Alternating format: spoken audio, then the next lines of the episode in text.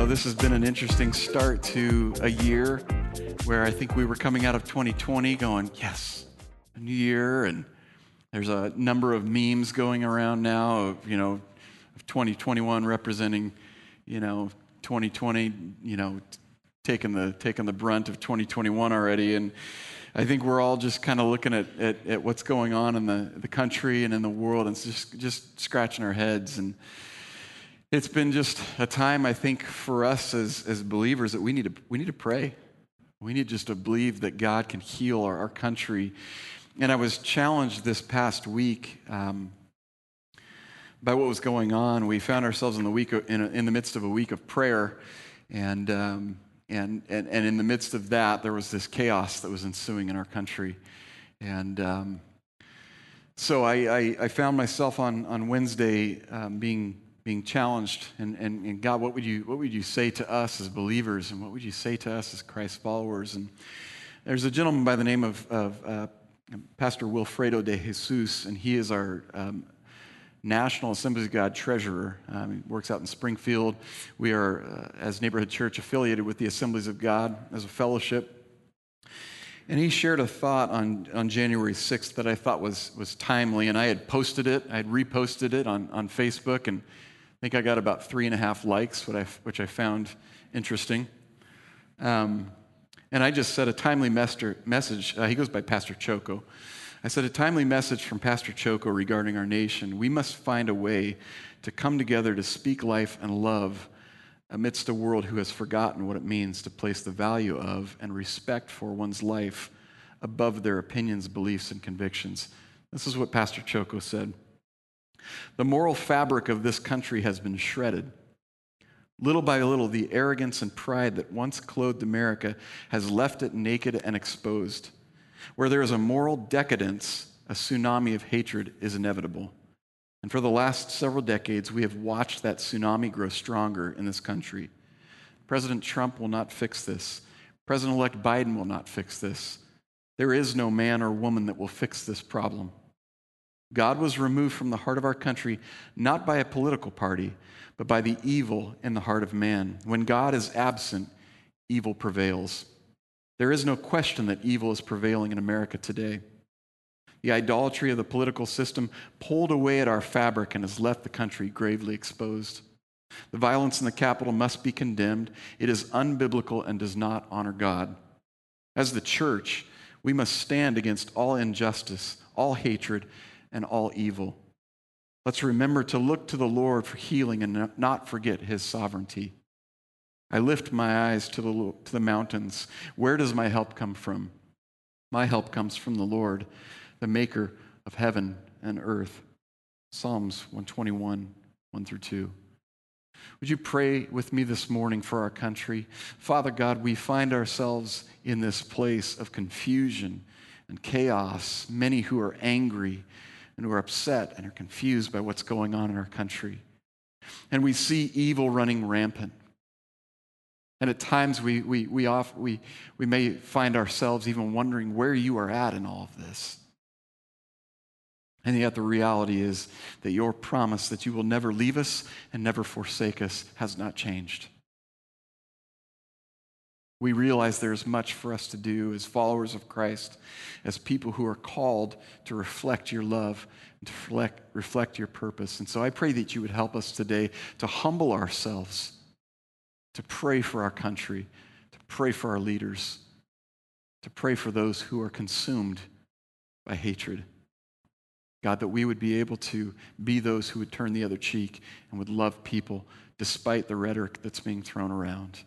God, we ask that you would heal our nation, that you would heal the United States, that you would heal this world from the evil that seems to be running out of control.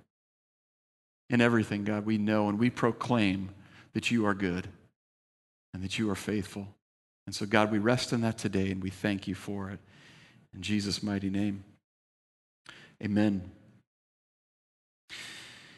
You know, over the past year, we've been pursuing God's desire for each of us and for our neighborhood church community.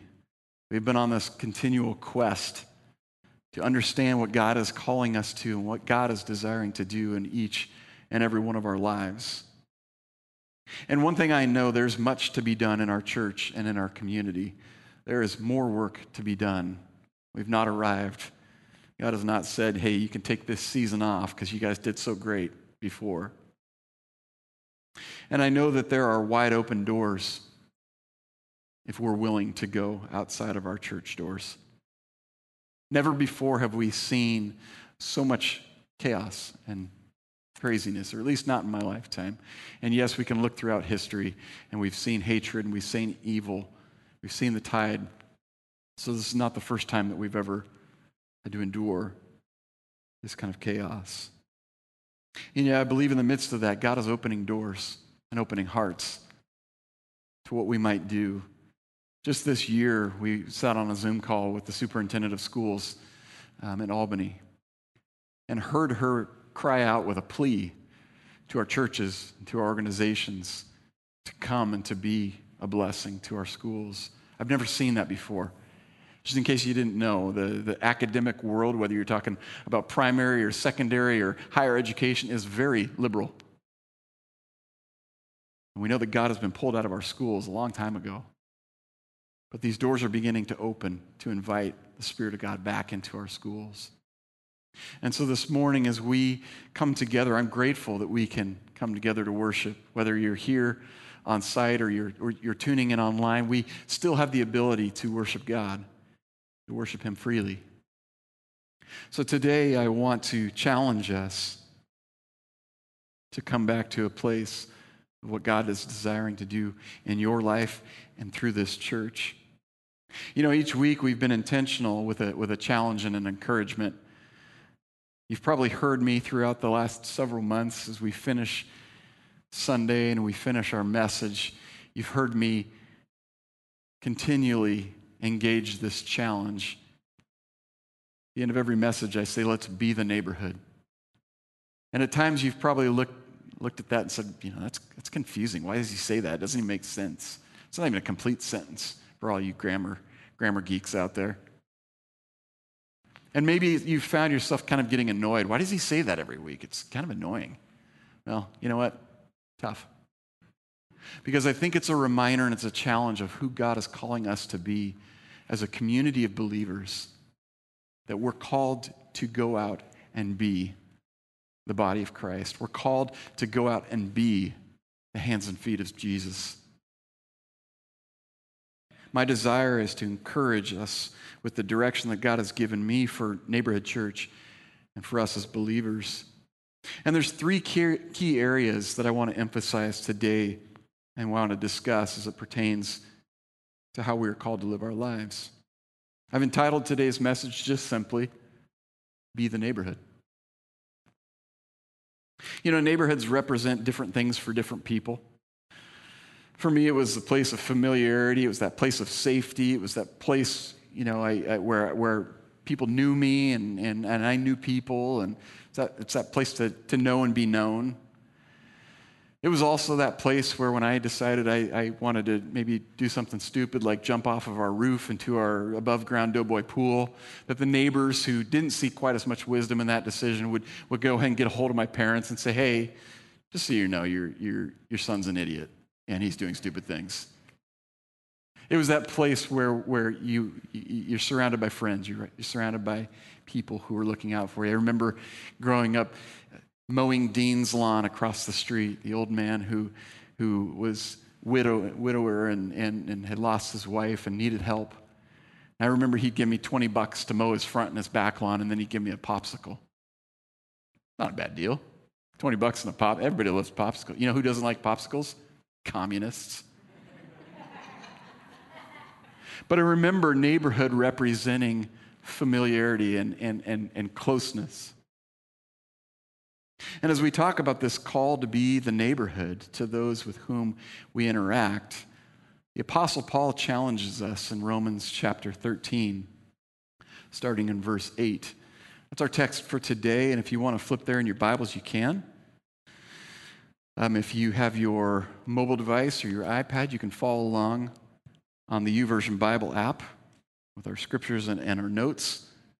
But Romans chapter 13, verse 8 says, let no debt remain outstanding except the continuing debt to love one another. For he who loves his fellow man has fulfilled the law. The commandments, do not commit adultery, do not murder, do not steal, do not covet, and whatever other commandment there may be, are summed up in this one rule: love your neighbor as yourself. Therefore, love is the fulfillment of the law. Father God, we pray that you would help us today to understand who you are calling us to be as followers of Christ individually and corporately, as a body of believers who would desire to reach outside the walls of our church to reach people for your cause. I pray that you would give us the strength and the courage to love people the way that you do. And God, that you would equip us today, you would challenge us, you'd speak to our hearts. We humble ourselves in your presence and ask you to speak to us by your Spirit. Lord, we thank you for this time and we ask your blessing on it. In Jesus' name, amen. You know, as we dive into the scriptures today, I want to focus on the distinctive vision God has given Neighborhood Church. There are three words that will define the direction of our church over the coming years. And they're simple words: love, grow, and be. Love, grow, and be. Not complex words, not even multi-syllable words. Try to keep it simple for everybody. And as we unpack these words, I'm hopeful that you grab hold of the essence of each one of these actions. Stand alone by themselves, they're just, wonderful words that we can look at and go, oh, isn't that nice? Those are great attributes. But we need to think of them in the present active tense, in an ongoing manner, that we're called to love, grow, and be today and tomorrow and the next day and continually throughout our lives. The first word I want to talk about today is love. And we're called to love God and love people. Love God and love people.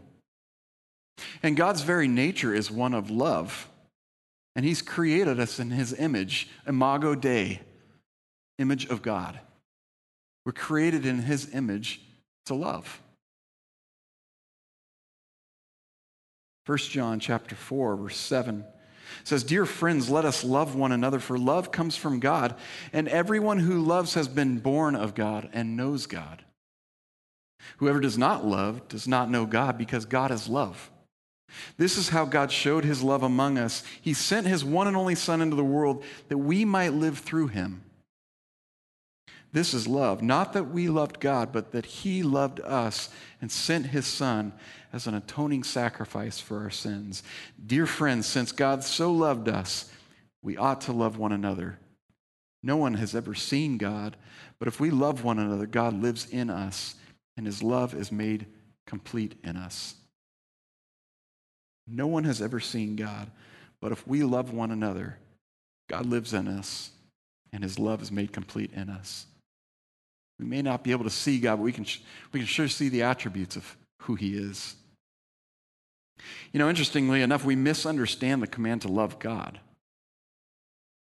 In society, we see too often that love is a feeling or an emotion, represents romance. And, Gretchen and I watched one of our token Hallmark movies yesterday, and the romance that ensued was amazing. It was just the perfect picture of love. And yet that's our definition of love too often. Is this feeling, this emotion. And yet that's the type of love that Jesus is speaking of is not an emotion at all. Matthew chapter 22, starting in verse 34, says, "Hearing that Jesus had silenced the Sadducees, the Pharisees got together. One of them, an expert in the law, tested him with this question: 'Teacher, which is the greatest commandment in the law?' And Jesus replied, 'Love the Lord your God with all your heart, with all your soul, and with all your mind. This is the first and greatest commandment, and the second is like it: love your neighbor as yourself. All the law and the prophets hang on these two commandments.'" When Jesus was speaking of love, this passage of Scripture, he was not speaking about a feeling or an emotion. He was speaking of agape love, not the eros or the phileo or the other aspects of love. He was speaking of agape love, or the active tense, agapeo love.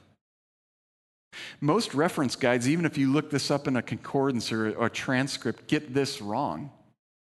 They look at love and they see it as you know, to be fond of something or someone, or to love something or someone dearly. To love is actually actively doing what the Lord prefers. The way it's defined in this passage is to actively do what the Lord prefers.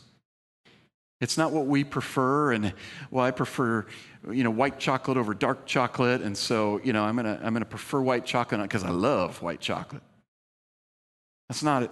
That's not it at all. It means to actively do what the Lord prefers. So we have to naturally ask ourselves, do we prefer what the Lord prefers? Because Jesus' commandment is simple: love God and love your neighbor. But do we want to define what God prefers ourselves? Do we want to come up with his preferences? Well, God prefers this, or God prefers that, and my priorities need to fall in line with God, so God, you need to change yours. Because we find ourselves in that place where we want to kind of define the universe for God instead of come under his authority. It's ironic to me that we hold so dearly to our opinions and beliefs. We have all these strong opinions about things, you know, and right now we're seeing people's opinions and beliefs like never before. And we hold so dearly to them. And oftentimes we give our opinions and our beliefs the power to eliminate our desire or ability to influence those with whom we disagree. We allow our opinions and beliefs to drive wedges in between us and those that God would desire that we love. And we seem to be okay with that. That's okay, you know. He doesn't believe what I believe, you know, I don't really want to talk to him. If you don't believe what I believe, then you can just unfollow me. Why are we so ridiculous on social media? If you want to censor me, I'm going to move over here and I'm going to do this. And I'm not going to sit here and chastise people and rebuke people for how you use social media. I'll leave that up to God. But too often, we're okay with wedges being driven into fellowship that we have with people. And that's not what God intended at all. We seem to believe that God put us on this earth to walk around in righteous indignation, judging and condemning people. We seem to think that God said, yeah, on my behalf, why don't you go around and be my judge? You shouldn't do that. God doesn't like that. You're a bad person. You're living in sin. I condemn you all. Go and live your lives in peace. That's just not how it's supposed to work. Matthew chapter 7, verse 1 says, "Do not judge, or you too will be judged. For in the same way you judge others, you will be judged. With the measure you use, it will be measured back to you. Why do you look at the speck of sawdust in your brother's eye and pay no attention to the plank in your own?" We too quickly forget the grace that has been given to us, the grace and mercy that God gives us freely through his love. Can we separate the evil in the world from those who are carrying it out? Do we have that ability? Are you able to say that's evil and not have to back it up with that person is? That's a tough task, because there's a lot of finger pointing going on right now. Are we more committed to a political cause or person or a social justice platform that we desire to move on from relationship and our ability to point people to Christ?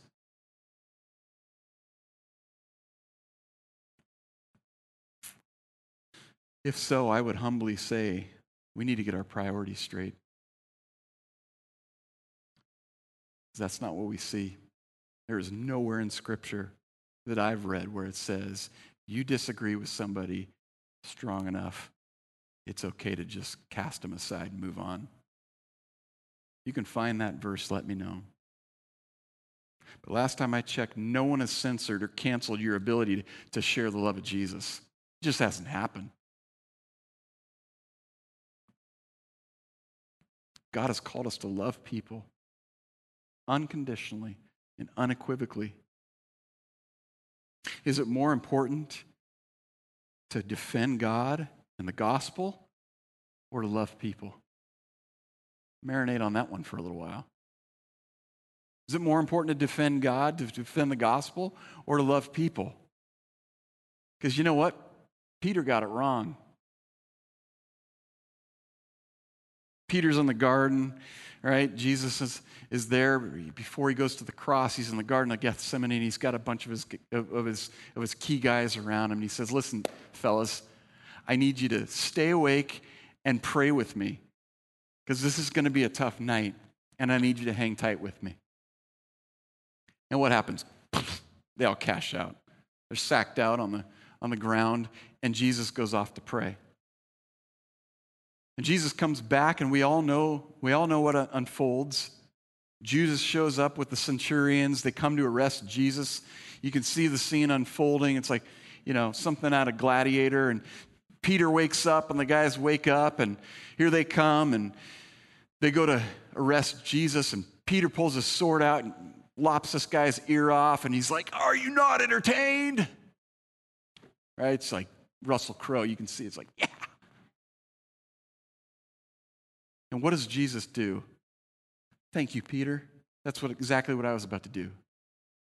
No. What's his response? "Peter, put your sword away. Peter, what are you doing?" And he picks the guy's ear up, he puts it back on his head, and he heals him instantly.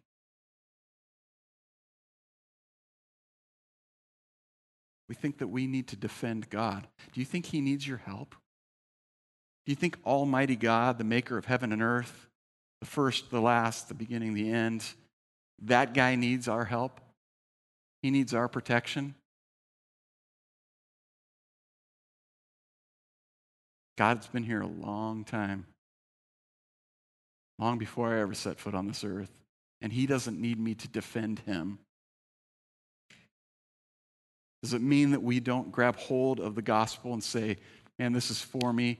It's without fault. It's without failure"? No, that's absolutely what we should do. But when it comes to somebody saying, "I don't believe that," well, we're all done then. I can't be seen around you. That's not what we're called to do. We're called to actively love those who are hurting and lost. Jesus never shied away from an opportunity to show love, regardless of who it was or what they represented. Jesus constantly showed up on the scene with the worst of the worst, the people who were dirty and nasty and were doing things that were despicable. I think of Jesus showing up in the street with the adulterous woman who'd literally been pulled out of the bed naked, and she's standing there, and they're getting ready to stone her. And he just says, "Who of you is without sin? Cast the first stone." They all drop their rocks and they walk off, ticked off. What does Jesus do? "You knock it off. You know better than this. You were raised better than that." Now he says, "Where are your accusers? Go and sin no more. Go and live a life of purity." Yet we think that we have the ability to condemn people on Jesus' behalf. And nowhere does it say that's our purpose. We've got to love God and we've got to love people. The second word is grow. And we've got to be willing to grow in our devotion to God and our devotion to one another. We've got to be willing to grow in our understanding of who God is, what he desires for our life, what he says in Scripture, and then be willing to grow in community and relationship with one another. When it comes to our lives, there's always room for growth. We don't ever just arrive and say, "Hey, I just woke up this morning and it's amazing. I'm perfect." If you guys haven't already figured that out, I mean, you know, That's not how it works. We don't ever arrive until we stand before the Maker.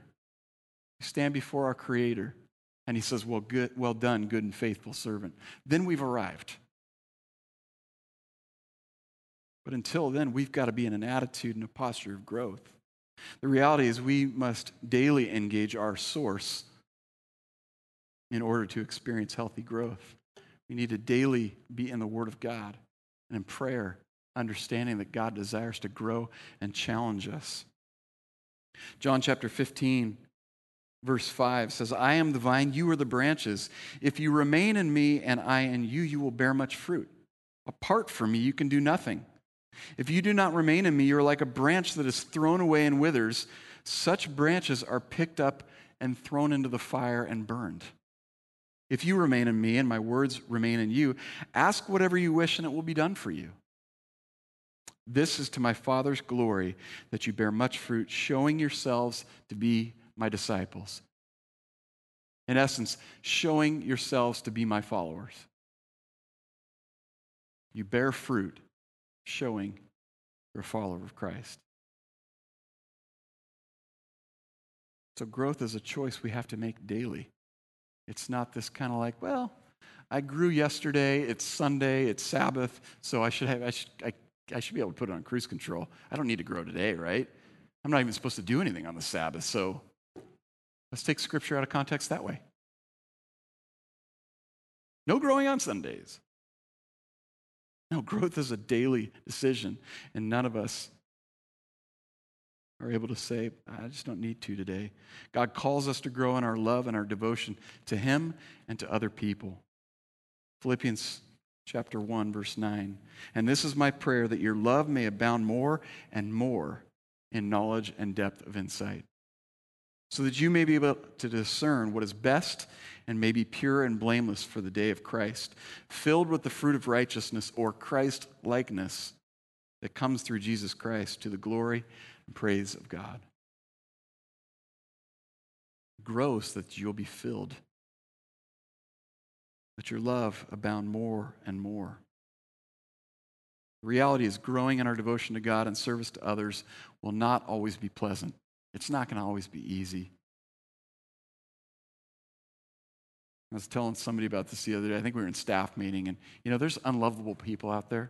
There's people who are hard to love. And I came up with a genius idea, and I don't know if I shared this on Sunday yet. Unlovables, right? Okay? Nobody cares about what do you call those dumb things with little tags on the ears? Beanie babies. Nobody cares about Beanie babies anymore, right? Nobody is selling those on the internet anymore. I'm talking about unlovables, right? Okay, just go with me here. This is genius, and we're going to make a ton of money. And the church is going to be blessed, and everybody's going to say, Dan is the greatest person who's ever walked the face of the earth. Unlovables. So you got like the cats, the cats with no hair, and the dogs with the hair, no hair and the things coming off their ears, or maybe Bob, the dachshund, Grant's dog, that you can see the spine and there's no hair left on Bob's back. Unlovables, I'm telling you. They're so ugly, they're cute.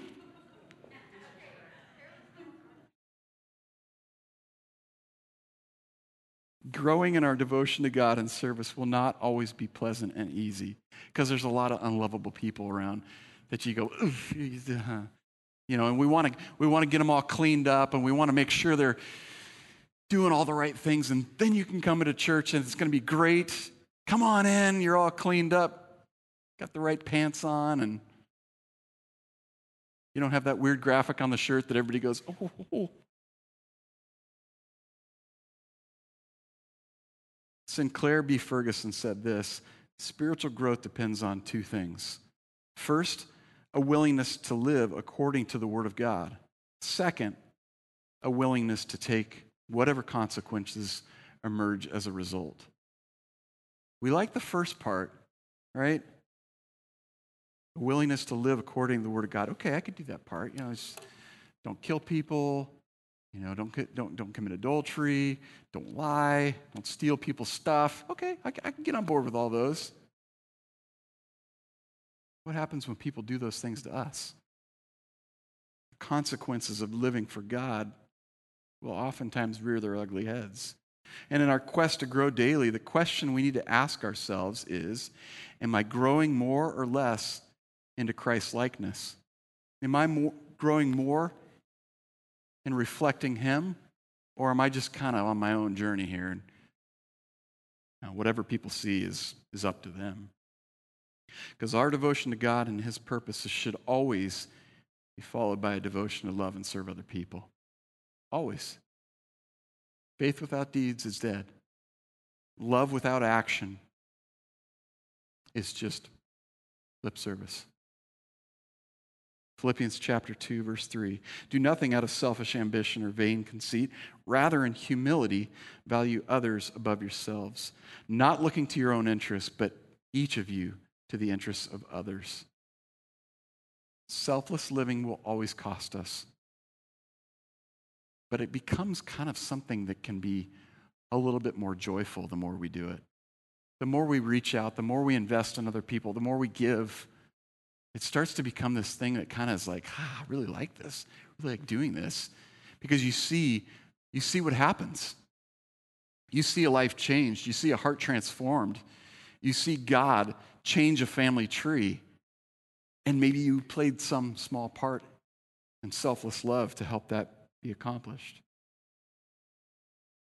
The reality is our service to others is actually the greatest sign of commitment to follow Jesus. Let me say that again. Our service to others, our love for others is the greatest sign of our commitment to follow Jesus, because that's what He did. That was His ministry, loving people, healing their needs, praying with them, feeding them, being available. And understanding we're on a journey to Christ's likeness, our priority should be to grow in our devotion to Him and His purpose to love and serve other people. That should be our desire every day, to be on journey. So we've got to love God and love people. And we've got to grow in our devotion to God and to one another. The last word is be. We're called to be active in the command to love everyone at all times and everything. Love everyone at all times and everything.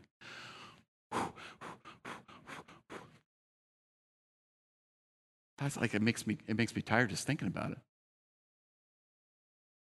Love everyone all the time in everything? It's like impossible. Come on.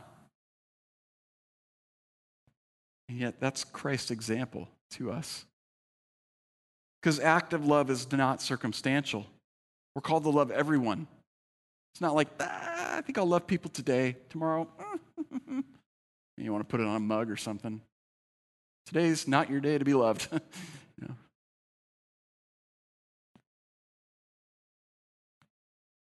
John 13, verse 34. A new command I give you, love one another. As I have loved you, so you must love one another. By this, everyone will know you're my disciples if you love one another. Did you get the theme of that verse? Love. When we love people unconditionally, we can be confident they will not just see who we are, but more importantly, whose we are. You call yourself a follower of Christ, if you call yourself a Christian, this has to happen. It's not optional. It's not like, No. You either are or you aren't. There's no like, the whole lukewarm thing didn't work out well. Literally, God will spew us out of His mouth. He will vomit us out of His mouth if we're lukewarm Christians. Be either hot or cold. That's what Scripture tells us. The greatest earthly picture of love I've ever experienced in my life is that of my wife. Gretchen has loved me unconditionally. Gretchen has loved me when I didn't deserve it. She's been unconditional and selfless in her love. She's devoted herself to a guy who, quite frankly, for a long time and still at times is a big fat moron. I screw things up constantly. I get selfish and indulge my own wants and desires. I rarely give up the remote. It's just, that was not engendering an applause, but thank you, Leah, my daughter. I rarely give her control of the stereo in the car. I've got a lot of work to do, people. Pray for me. But she's offered forgiveness when it was undeserved. She's thought the best and hoped for the best. I'm blessed to have a beautiful wife who's loved me the way that Christ calls us to love. And every day is a new opportunity to learn again to love people and to share hope. Every day. We should approach every person and every interaction as an opportunity to learn and grow in love. Everything. We can't be satisfied with reflecting Jesus only when it's convenient. Are we the Jesus followers who cut off the ear, thinking we need to defend God, we need to defend the gospel? Or are we the ones who condemn violence and work to heal? Because that's the Jesus I read about in Scripture. He's the one who desires to heal, the one who desires to restore, the one who desires to love regardless. Henry Drummond says it this way: is life not full of opportunities for learning love? Every man and woman, every day, has 1,000 of them. The world is not a playground, it's a schoolroom. Life is not a holiday, but an education. And the one eternal lesson for us all is how we can better love. Let me repeat that. The one eternal lesson for us all is how we can better love.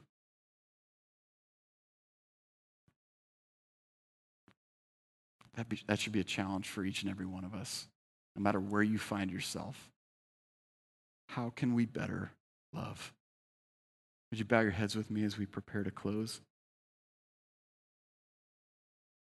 You know, as we move forward as a community of Jesus followers, we've got to remember we're called to love God and love people. We're called to love, grow, and be. We've got to make the decision to love God and people. We've got to commit ourselves to grow in our devotion to God and to others. And we've got to be willing to love everyone and everything at all times. Father God, we ask for your strength. These seem like impossible expectations, and yet we see that you did it. You sent your Son, your one and only Son, to this earth to die so that we could have life. Jesus walked this earth and loved people unconditionally. And our greatest desire is to reflect you and to do the same. We ask that you give us the courage to speak life and love in the midst of hatred and evil. We ask that you give us the ability to see through the noise, to see the heart of a person, not just what's coming out of their mouth. We pray there would be an awakening in this country, that the Spirit of God would begin to sweep through our homes and our places of government and our country and our states, our leaders. Our hearts would be awakened to what you're desiring for us. God, we want to reflect you today. Help us, Lord. Speak to us by your Spirit. Remind us each day of where we place our trust, where we find our hope, that we might share that with others in an attitude of love and service. God, I thank you that we don't have to do it alone, that your Holy Spirit goes with us each and every day and gives us the strength and gives us the power, gives us the courage and the patience to speak life. We ask for your help today, God. If you find yourself this morning having not stepped into relationship with Jesus, maybe you say, you know, this all sounds great, but I just don't know. This is too tall of a task, and it's too tough to accomplish, and I just don't know if I can do that. Here to tell you, when you step into relationship with Jesus, everything changes.